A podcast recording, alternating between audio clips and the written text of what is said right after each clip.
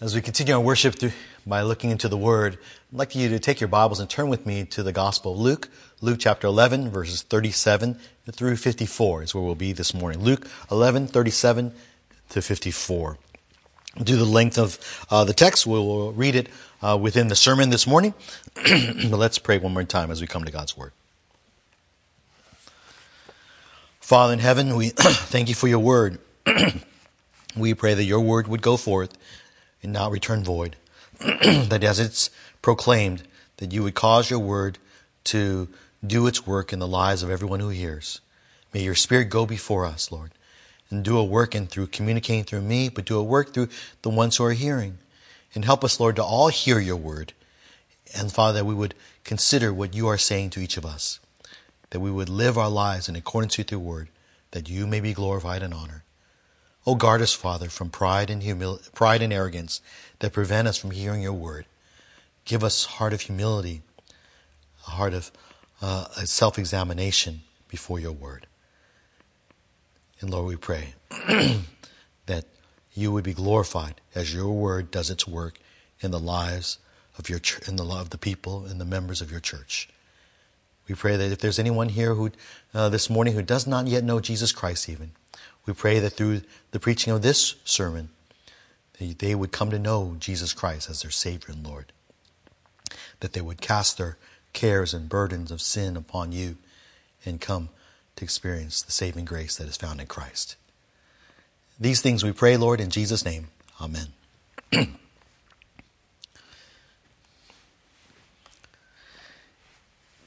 In the book of James, chapter one, verses twenty-six to twenty-seven, we read these words. James writes, "If anyone thinks himself to be religious and yet does not bridle his tongue, but deceives his own heart, this man's religion is worthless. Pure and undefiled religion in the sight of our God and Father is this, to visit orphans and widows in their distress, and to keep oneself unstained by the world." What we learn from these two verses in James is that there's there is a kind of religion that is worthless before God, and that there is a kind of religion that is worthy in the sight of God. It is possible to be religious and not right with God. And what makes it worse is that one can be so religious and not right with God and, and not even be aware of it.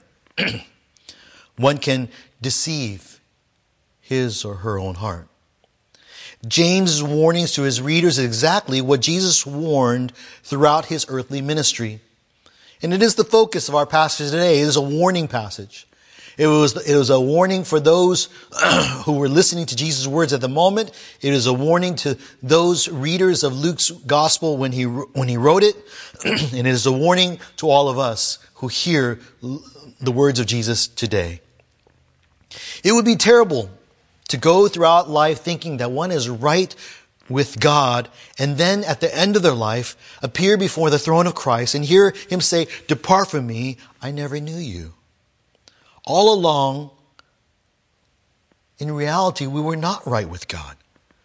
We were religious, yes, but we were not right with God. Today's passage serves as a sobering warning to religious people like me and like you to examine our lives, to ensure that we are not self-deceived, that our religious, that our religion, our religious practices would reflect a right relationship with God. This passage, thirty-seven to fifty-four, is a, is the end of a section in, in Luke of a, of Luke eleven, verse fourteen to fifty-four. It's a section where Jesus has been addressing the skepticism and objections in, of his ministry. Jesus, in heading toward Jerusalem, f- begins to face increasing up, uh, rejection and opposition to him. And on the occasion of an exorcism of a demon, uh, out of a, a, a demon-possessed man, some in the crowd had accused him of being in league with Satan, while others demanded of him a sign from heaven.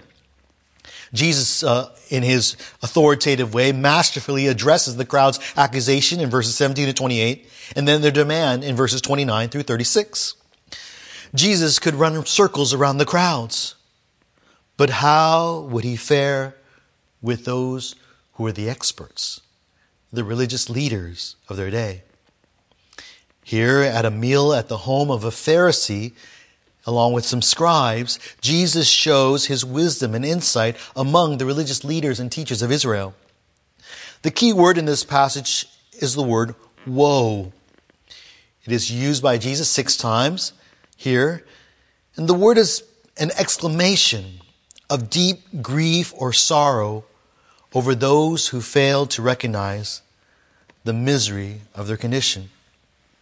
It's not just a word of, of judgment. It's a word of warning. And Jesus' woes upon these religious leaders serve as warnings for us today, especially those of us who, like the Pharisees and scribes, are religious. And more especially for those of us among us who are religious teachers of God's Word. And then, as an outline for us today, we're going to find three warnings or three woes for religious people to consider so that we may not be those who are self-deceived in our faith. That we would make sure that we're not just religious people, but we are right. We are people who are religious and right with God. And so let's take a look at this text. Verses thirty-seven to forty-four, we find the first warning. Now, the first warning is a woe to hypocritical hearts. A woe to hypocritical hearts. The story begins with the setting in verses thirty-seven to thirty-eight. And here in the setting, we are introduced to a Pharisee. A Pharisee. Verse thirty-seven to thirty-eight, we read this. Now, when he had spoken, or really literally it says, as Jesus was speaking, a Pharisee asked him to have lunch with him, and he went in and reclined at the table. And when the Pharisee saw it, he was surprised that he had not first ceremonially washed before the meal. As Jesus was speaking to the crowd, a Pharisee invites him to lunch. The Pharisees, sometimes they, they get a bad rap, in my opinion. Uh, they're often the enemy, portrayed as enemies, spoken of, and, and they were in the sense, because they were in many ways opposed, often opposed Jesus. But in many ways as well, they are a lot like us today. Those who are religious devout people, devout followers of God who desired basically to live holy lives in accordance to the Word of God. Their name meant separate ones. They made, and because they were separate ones, they wanted to be holy, and they made great effort to keep the law of Moses, the law of God. You could say that they were the Bible-believing and keeping people in that day. They thought, though, sadly, that because they, they kept the law, because they did so well in keeping the law as well as the many respective traditions, they thought that they were better than the common Israelite. They thought of themselves as those who were filled with light, filled with righteousness and truth. But in reality, they were the ones whom Jesus warned about in verse thirty-five. Watch out that the light in you is not darkness. On this occasion, the Pharisee The Pharisee host is surprised when Jesus enters and, and reclines at the table without, of all things, ceremonially washing his hands. Mark chapter seven, verse three to four explains the tradition. This is not about being uh, actually uh, a matter of cleanliness. This is a matter of being uh, spiritually clean, uh, purified, pure. Mark chapter seven, look at Mark chapter seven, verse three and four with me. For the Pharisees and all the Jews do not eat unless they carefully wash their hands, thus observing the traditions of the elders. And so these Pharisees, before they ever ate, they always they always washed their hands carefully, and it was a part of the traditions that they received from the elders and from this, the previous teachers of the law. Verse four, and when they come from the marketplace, they do not eat unless they cleanse themselves. And there are many other things which they have received in order to observe, such as the washing of cups and pitchers and copper pots. And so they were so concerned about being uh, uh, ceremonially clean, clean that they made sure that even when they came home from the marketplace, and it sounds kind of familiar to us today, when they started cleaning everything about it. They cleaned their clothes, they cleaned their hands, and they made a, a big effort in cleaning everything in their household, cleaning their cups, cleaning their pitchers, cleaning their pots, so that they would be not, in a sense, uh, clean as we think of today, but to be ceremonially clean, to be ritually clean. Now keep in mind, none of these rituals that they observed were commanded in the Scriptures. They were the traditions of the elders. Over time, uh, the in desire to keep the law of God, to remain ceremonially pure, they developed an elaborate system of washings. And even today, there are many devout Jews will still keep and observe these, the ceremonial washing of hands before they eat special bread. The Pharisees turned the tradition of cleansing rituals into a religion. This was how one could be holy before God. So when Jesus here does not wash his hands, everyone in the room immediately just, their jaws drop. Because Jesus here is supposed to be a teacher. He's, he portrays himself as a teacher. But here, in their minds, they had judged him for being as same as a lawbreaker. He, he is essentially being unclean. Worse, because he has not washed, by sharing a meal with the Pharisees, he was he was rudely about to make them unclean as he touches everything around the table and pollutes them and corrupts them.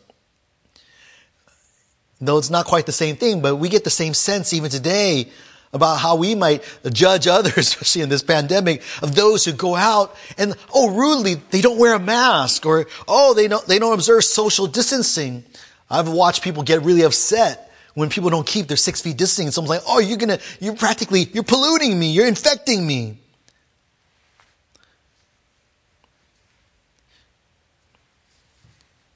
And that's what these Pharisees thought of Jesus, that he was being unclean, and therefore, and he was corrupting them, making, threatening them of uncleanliness. Now, they, he didn't. Now, keep in mind, the Pharisee does not say a thing. He's just simply surprised, and everybody else is probably surprised. Without hearing a word from his host, Jesus knows this host's thoughts, and he responds in verse thirty-nine to forty-one with a a general warning. Verse thirty-nine. And this is the, the warning that he, he Jesus addresses to the Pharisee, but really to all that is in the room. But the Lord said to him, now you Pharisees clean the outside of the cup and the platter, but inside of you, you are full of robbery and wickedness. You foolish ones, did not he who made the outside make the inside also? But give that which is within as charity, and then all things are clean for you.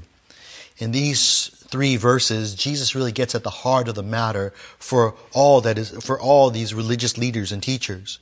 It is uh, the it is he is pointing out their hypocrisy. He speaks directly, he speaks strongly to the Pharisees out of a loving compassion for them. Jesus often gave his strongest words for those who were the religious leaders of Israel. These were those who should have known better. These were those who were teachers of the law. These were those who influenced others, others looked up to. And but Jesus points out their hypocrisy. He points out that they are so concerned about washing things, cleaning cups and platters to be ceremonially pure, but they have forgotten about the more important thing, that inside they were full of greed and wickedness. Jesus calls them out for being foolish. Here you're, you're majoring on the minors when you're missing the major. He asked them a rhetorical question. Didn't God make the outside as well as the inside of man? Of course. Yes, he did. He made all of man. The implication is, wouldn't God be as concerned for the inside as he is for the outside? They're all worried about touching things and, and being unclean when it is, it is the inside that they should be concerned about.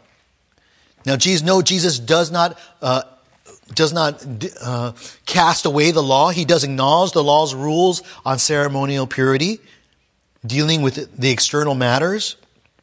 But at the same time, he is driving the Pharisees to see that they can't neglect the inside.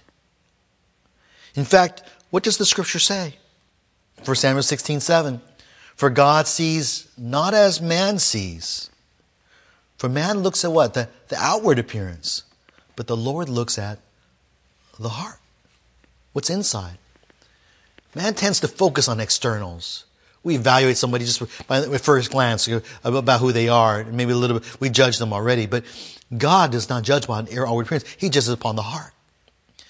These Pharisees had prided themselves on their ritual purity by keeping their traditions, but they had neglected their actual purity. They were greedy and they were wicked. Verse forty-one is somewhat challenging to interpret. Jesus tells them instead here to give the things within as charity or alms. For the Pharisees, charity or almsgiving is an old school word, was often an external act of giving to the poor. They would give to the poor, but they would do it in such an external way that they would everybody would see, and so that all the men would see them and would honor them. It's like how people today, when they give to charity, and they make sure that their publicist makes it known to everyone, so that, oh, look at so-and-so, this famous person gave so much to this charity, and this person, oh, gave so much and threw a big a big, uh, big thing, and uh, and therefore they collected a lot of money as they were uh, as for charity. What a wonderful job they are. They did.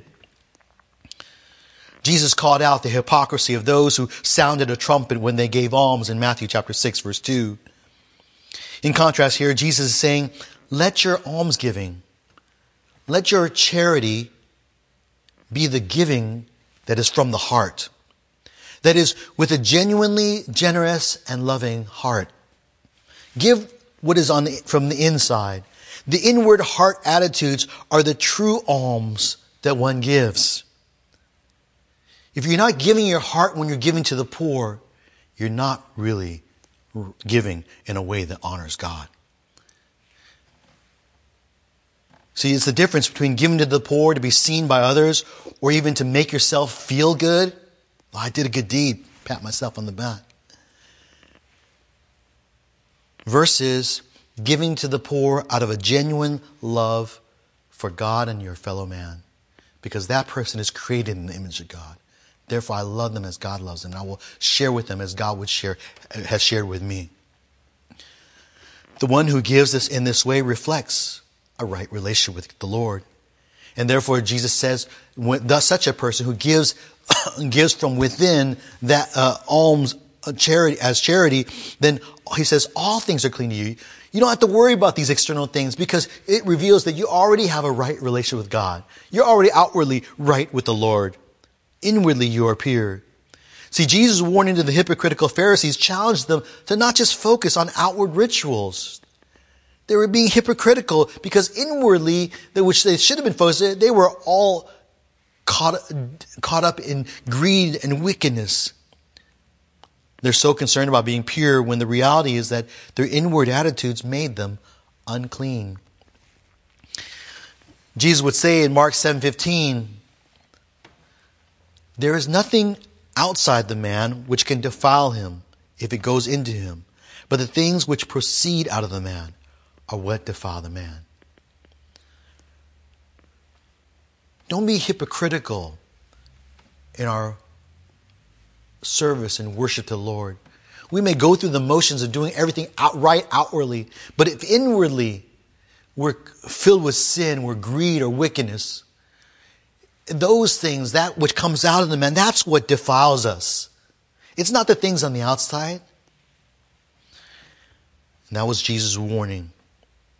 Uh, that's Jesus' general warning to the to these Pharisees. And then in verses forty-two to forty-three, forty-four, Jesus proceeds to point out several specific warnings in relation to the hypocrisy of the Pharisees. Specific warnings. Verse forty-two to forty-four. Verse forty-two, first, there's three, three specific warnings here, uh, three woes. He says, verse forty-two, but woe to you, Pharisees, for you pay tithe of mint and rue and every kind of garden herb, and yet disregard justice and the love of God. But these are the things you should have done without neglecting the others. Jesus pronounces woe upon the Pharisees because of their hypocrisy, of giving without loving. The scriptures had instructed the Israelites to give a tithe of their harvest. Uh, it was a, to give a ten percent of, the, of their harvest. And the Pharisees took it further, and they, they became hyper-tithers. They gave a, a tenth of even the smallest of their produce, even their, the garden herbs, they would give a tenth of it. In, in doing so, they thought that they were honoring God. But all the while, while they were doing that, they were so concerned about doing that, they were neglecting the more important things like justice and the love of God. Justice, you know what justice is? Justice is when is really loving your neighbor. Justice is seeking that which is fair, that which is right for others.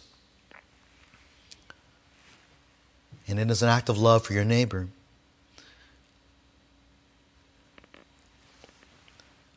Jesus' warning here to these Pharisees is like for is like for us today, coming every week to church, giving our offering to the Lord, but then leaving here and treating our fellow man poorly, or living your life seeking your own pleasures instead of the pleasures of God. That is a hypocrisy. Your sacrifices, your offerings, they are worthless before God if inwardly we're not loving our fellow man and inwardly we're not loving God. Secondly, verse forty-three, woe to you, Pharisees, Jesus continues, for you love the chief seats in the synagogues and the respectful greetings in the marketplaces. The Pharisees here, Jesus condemns them for being full of pride as a result of the hypocrisy. They love to be honored. They love the places of honor. They like to be, to be praised, to be recognized for how, they love the respectful greetings that they would receive. They love the titles that they could be called. Oh, great Reverend Pastor Henry Tam. The most honorable, great one, something like that. Their hypocritical external piety was a means of making themselves really feel superior to others.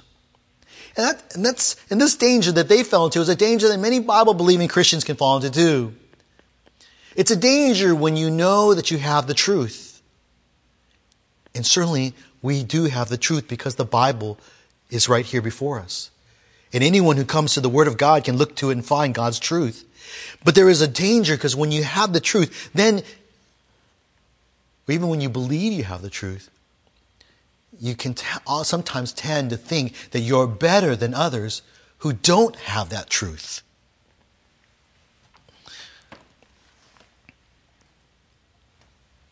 In reality, all of us who have the Word of God, who know the truth and who obey the truth, we do so only by the grace of God.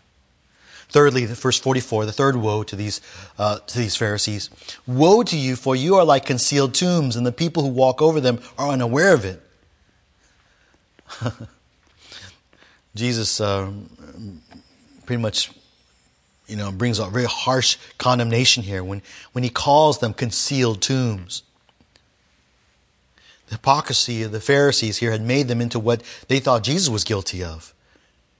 They thought that he was unclean, but Jesus is now saying, no, you're the ones who are unclean. You're concealed tombs. According to the law of Moses, Numbers nineteen sixteen uh, specifically, a person who touched a grave became unclean for, for seven days. So therefore, graves were often carefully marked so that people would avoid touching them, especially when they were going to, to the temple to offer their worship and sacrifices. But Jesus calls these Pharisees and he says, because of your hypocrisy, you are like concealed tombs. You're tombs that are unmarked. You basically, you're unclean, and people are that are coming near you, they're becoming unclean, and they don't even know it, and you don't know it. They were so concerned with being clean, but in reality, they were unclean, and they were leading others to be unclean as well in their hypocritical ways. And this challenge for all of us is that we who are religious, who practice the Christian faith, must ask ourselves this question. Am I concerned with what is inside my heart, what is inwardly a reality, as I am with the outward rituals, the practices of my Christian faith? We're more, we tend to be more concerned with the outward rituals, the outward things, because they're the things that can be seen by others. It can be seen by our wife, by our husband, by our children, by our neighbors, by our pastor. But the inward reality of the heart, that's the one that no one sees. Which one are you more concerned about? The inward reality of your heart or the outward rituals? Certainly you should be concerned with both, right? The outward rituals in the sense that there are outward manifestations of our inward, of our inward reality. But we must be more concerned about the inward reality because that is what drives a true love for God and love for neighbors. Jesus says, woe a warning to those of us who are religious hypocrites. Woe to hypocritical hearts. Secondly, we move on to another warning uh, that Jesus gives here in verses forty-five to fifty-two. And Jesus here in forty-five to fifty-two pronounces a woe to legalistic hearts. Woe to legalistic hearts. In answering the Pharisee with his woes, another individual at the dinner speaks up. And here we are introduced to a scribe or a lawyer. He's called a lawyer, but he's a, he's also known as a scribe. Verse forty-five, one of the lawyers said to him in reply, "Teacher, when you say this, you insult us too."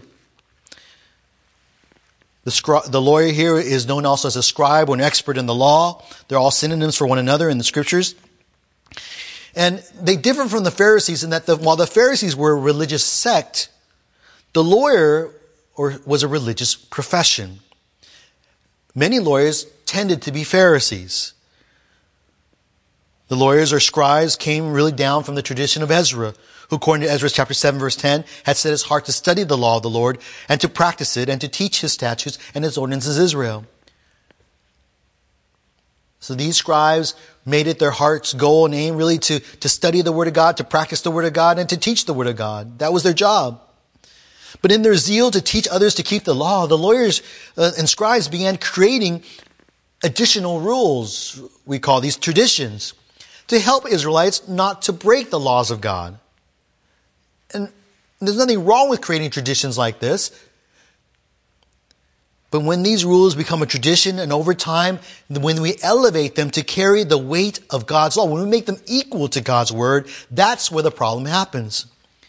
Jesus would condemn them in Matthew fifteen nine for teaching as doctrines the precepts of men, making traditions of men equal to the doctrines of God. They're not.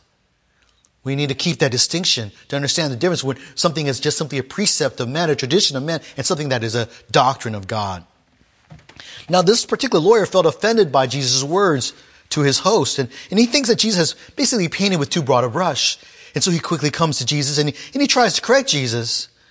But Jesus responds with specific warnings and, and gives a, a, an equally harsh word of woes to the scribe as well. And while these warnings are for all of us, they are especially relevant for those of us who teach God's word. Jesus does not give a, a general warning here, like he did in, in the first section. That same general warning of hypocrisy applies even as well to the scribes.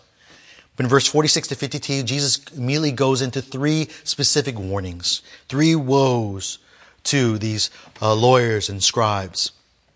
First of all, in verse forty-six, we read this.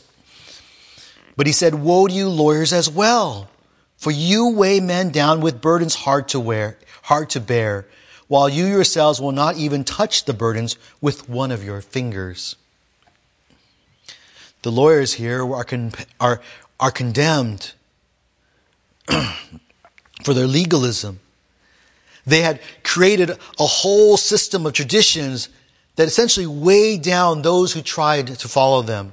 It became, these rules became so burdensome. There was rules about how much How you can, so you would not, what you could do or would not, could not do, so you would not do work on the Sabbath. What you, and that's why Jesus often was condemned for even healing someone on a Sabbath. There was all these rules about ceremonially being clean or unclean, washing their hands in a certain way. You have to kind of wash with your hands down and not up, because if they drip down, then you become unclean. You have to use a certain, certain hand first before the other hand. Pouring a certain amount of water and all these rules. And by the way, these rules, you can find them if you search Google the Mishnah. You'll see all the traditions about washings and cleanings and, and the rules of the Jewish faith of, at that, at that time. But the legalistic scribes had created a whole system of rules and regulations that made it such a burden for ev- the average person to bear. It was impossible to remain ceremonially clean.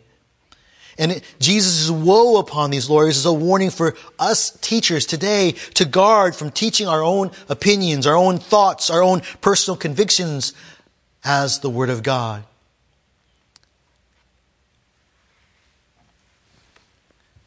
We need to be careful when we say, you know, hey, this is not in the Word of God, but here, I'm going to just say this to you.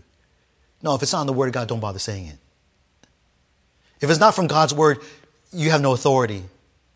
Now, certainly if someone asks you, yeah, so hey, what do you, what's your opinion on this? Oh, go ahead and give it. But they're not asking. Don't put yourself in, and as, as if you're teaching something, as if it's God's Word when it's not. God will pronounce woe upon those of us who teach in this way, teaching our own, our own precepts as God's Word. We are to teach God's Word alone. What's ironic is that these scribes, these lawyers, they, they came up with the rules, but Jesus condemns them too because they don't even follow the rules. They don't even touch those law, those burdens with their own fingers. Now, some have interpreted this to mean that they had no compassion for those they had taught. But the straightforward reading is that these teachers did not even keep their own traditions. They're like those who t- those who don't can't do teach, you know. uh, but those who teach ought to do what they teach. Whether teaching the traditions of men or even the Word of God, many a teacher has been guilty of being a hypocrite. We all are. None of us are perfect. None of us live up to the words, these holy standards that God's Word convey, calls for us to do. But if we don't, therefore, that's when we need to come before the Lord and confess our sins and humbly come before Him.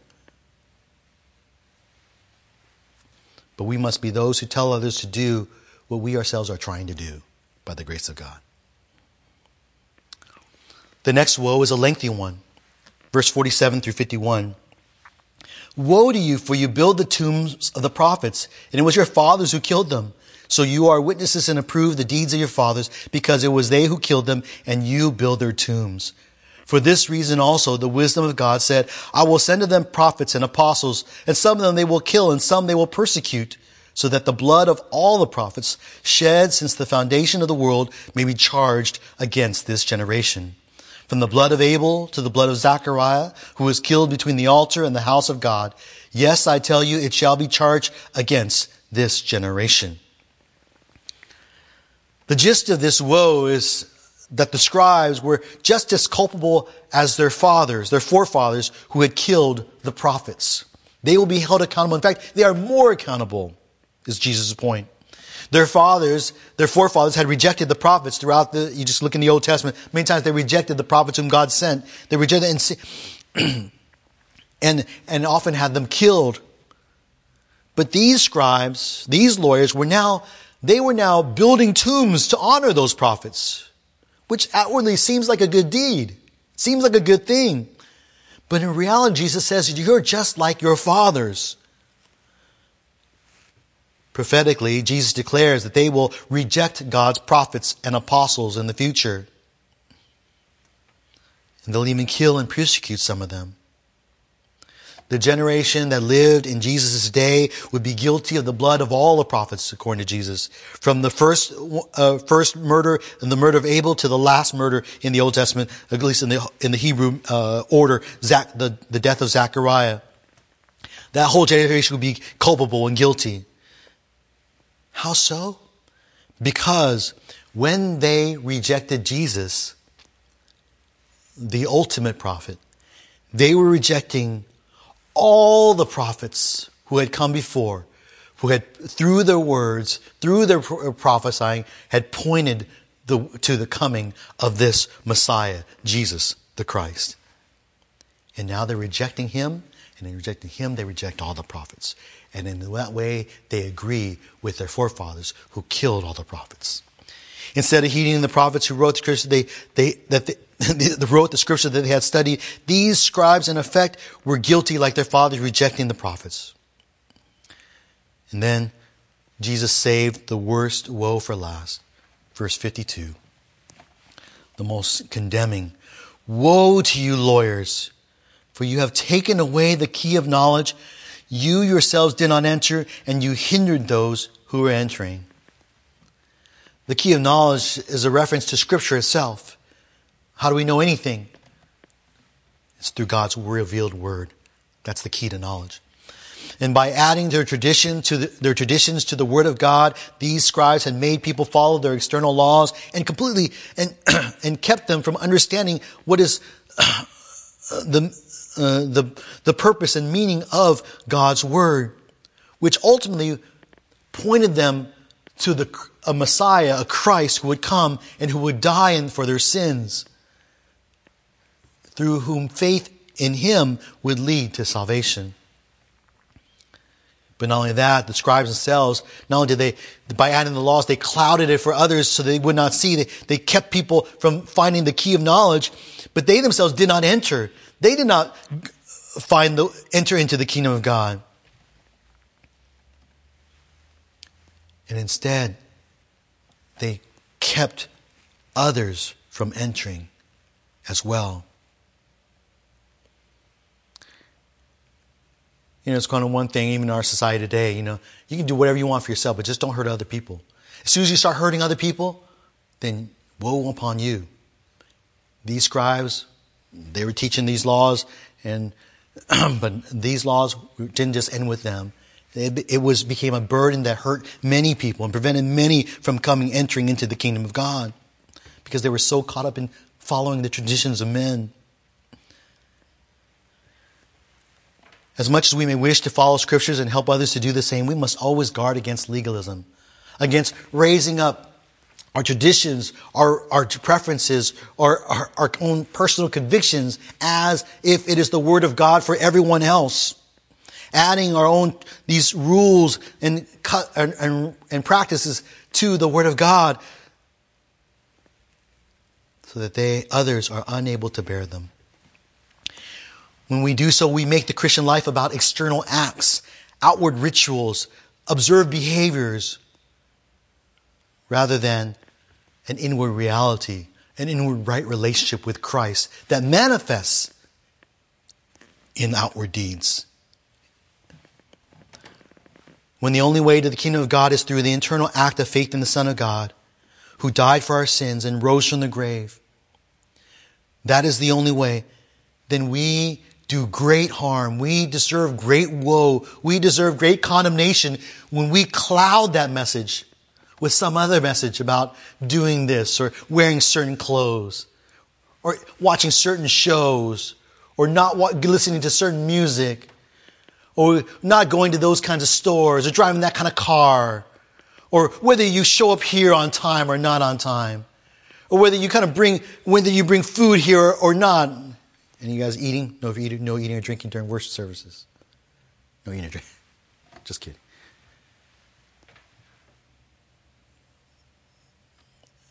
We, especially we religious teachers, those of us who teach the Word of God, let us teach only the Word of God.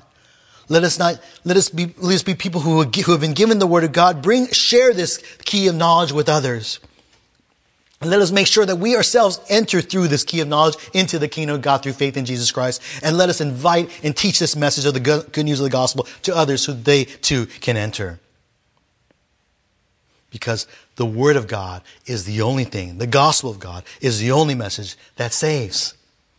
We must study the scriptures, practice the scriptures, and teach the scriptures.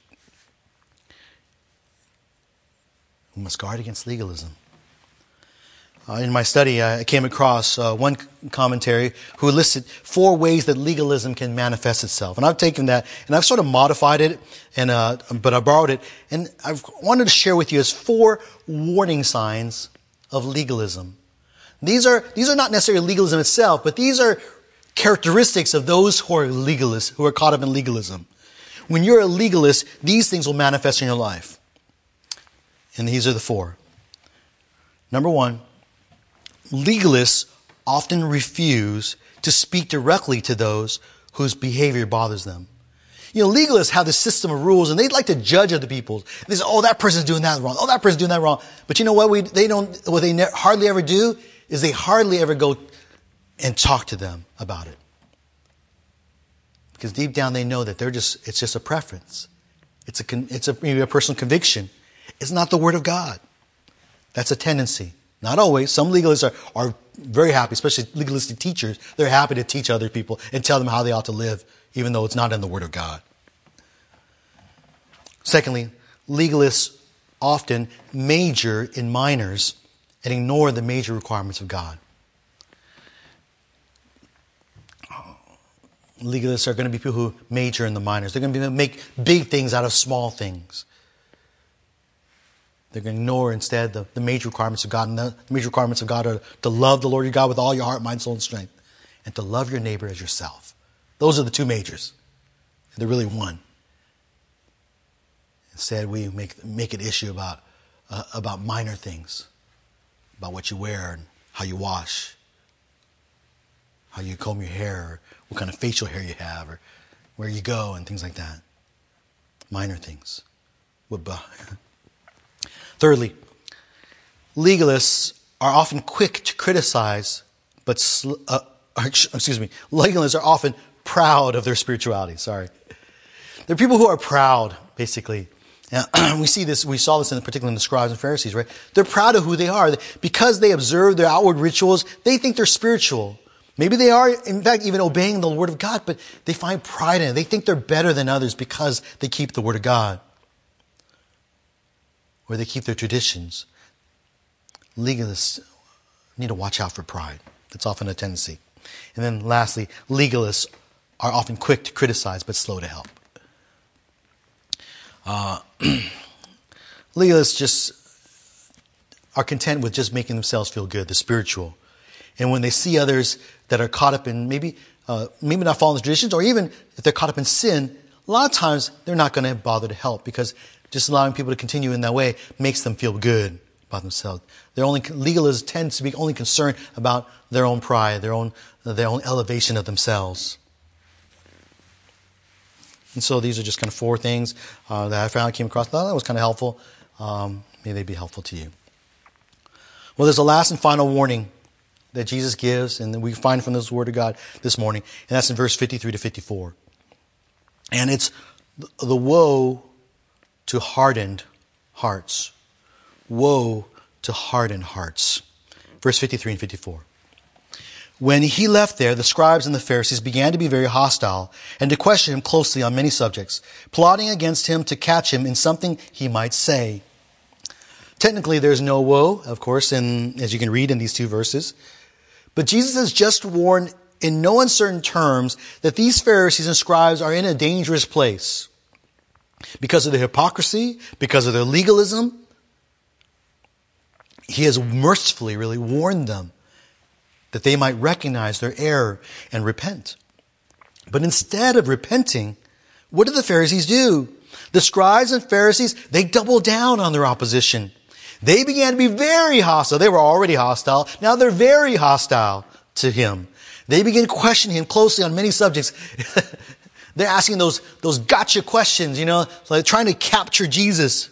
And Jesus, of course, uh, answers all of them when, uh, with great skill.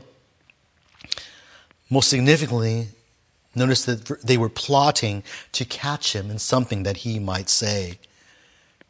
They wanted to catch him in something so they would sh- disc- be able to discredit him, to show that he's a violator of the law, and so that others would re- would uh, reject him. And ultimately, they're plotting so that they would ultimately kill him, just as their fathers had killed the prophets.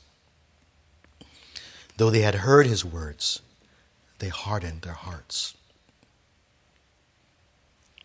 Brothers and sisters, perhaps the Lord has used his word this morning to be aware of your own hypocrisy, or your own legalism, or legalistic tendencies.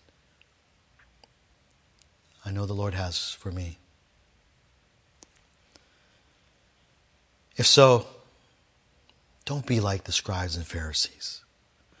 Don't continue to reject Jesus' words. Don't continue to live on in hypocrisy. Don't continue to hold to legalistic traditions. The more, when you do so, you are rejecting the warning of Jesus. And the more you do so, the more you harden your heart. And you harden your heart to a certain judgment.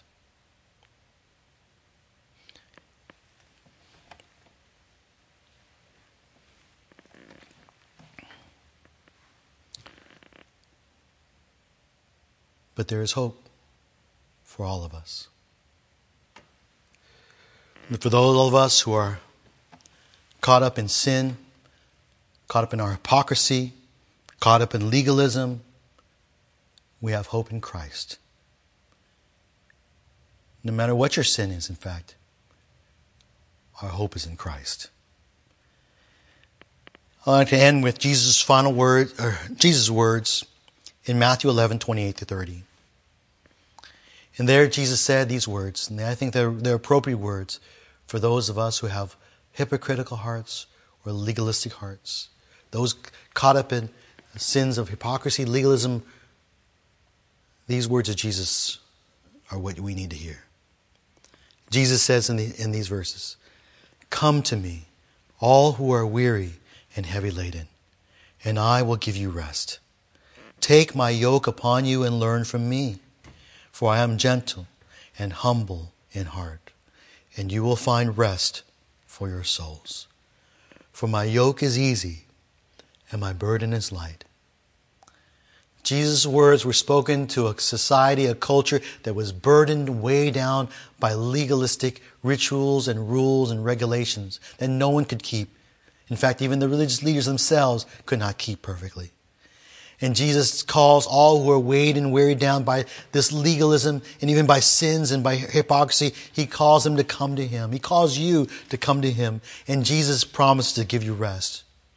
Don't learn from those legalists. Don't learn from the traditions of men. Learn from him. Learn from his words. His words are give life. And Jesus is not a harsh master. Jesus is a gentle and humble master. And in him, you will find rest for your souls as you turn from your burdens of sin and cast them at the feet of Jesus and cry out in faith in him. You will find rest for your souls. Because when you follow Jesus, when you follow his word, his yoke is easy and his burden is light. Brothers, sisters, if you're weighed down with sin, cast them away right now. Cast them to Jesus. Come to him and take his yoke and take his burden, because they are easy and they are light, and you will find rest for your souls. Brothers and sisters, let us walk with all sincerity. Let us walk with genuineness before the Lord in faith In, in Jesus Christ, that we would have a then therefore a, a love for him, and a, that manifests in a love for our neighbors, and that we reflect in all that we do in our lives. Let's pray. Our Heavenly Father, we thank you for your word and thank you for these truths.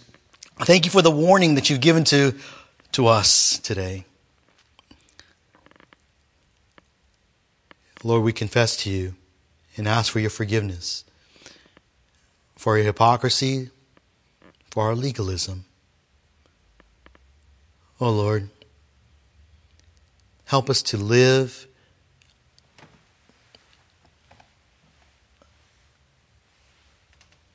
on the outside what is genuinely on the inside. Help us to be more concerned about our inward hearts than we are about our outward acts. Lord, help us to be men and women who love you, who love our neighbors, and that our deeds would come out of that. And Father, help us to, to throw away all our legalistic tendencies, to cast it all, all aside, Father. Lord, have mercy upon those of us who are teachers. Forgive us, Lord, for those times that we've we've passed on our our own traditions or convictions as your word. Help us be only faithful to teach your word and your word alone, scripture alone. And Father, help us to be people who help us to be those who follow the instructions of your word, that all might repent and come in saving faith in Jesus Christ, the one whom is our master and Lord, whose burden is light, whose yoke is easy, in whom our souls can find rest. Lord, help us turn to Jesus. Guard us from hardening our hearts, we pray. In Jesus' name, amen.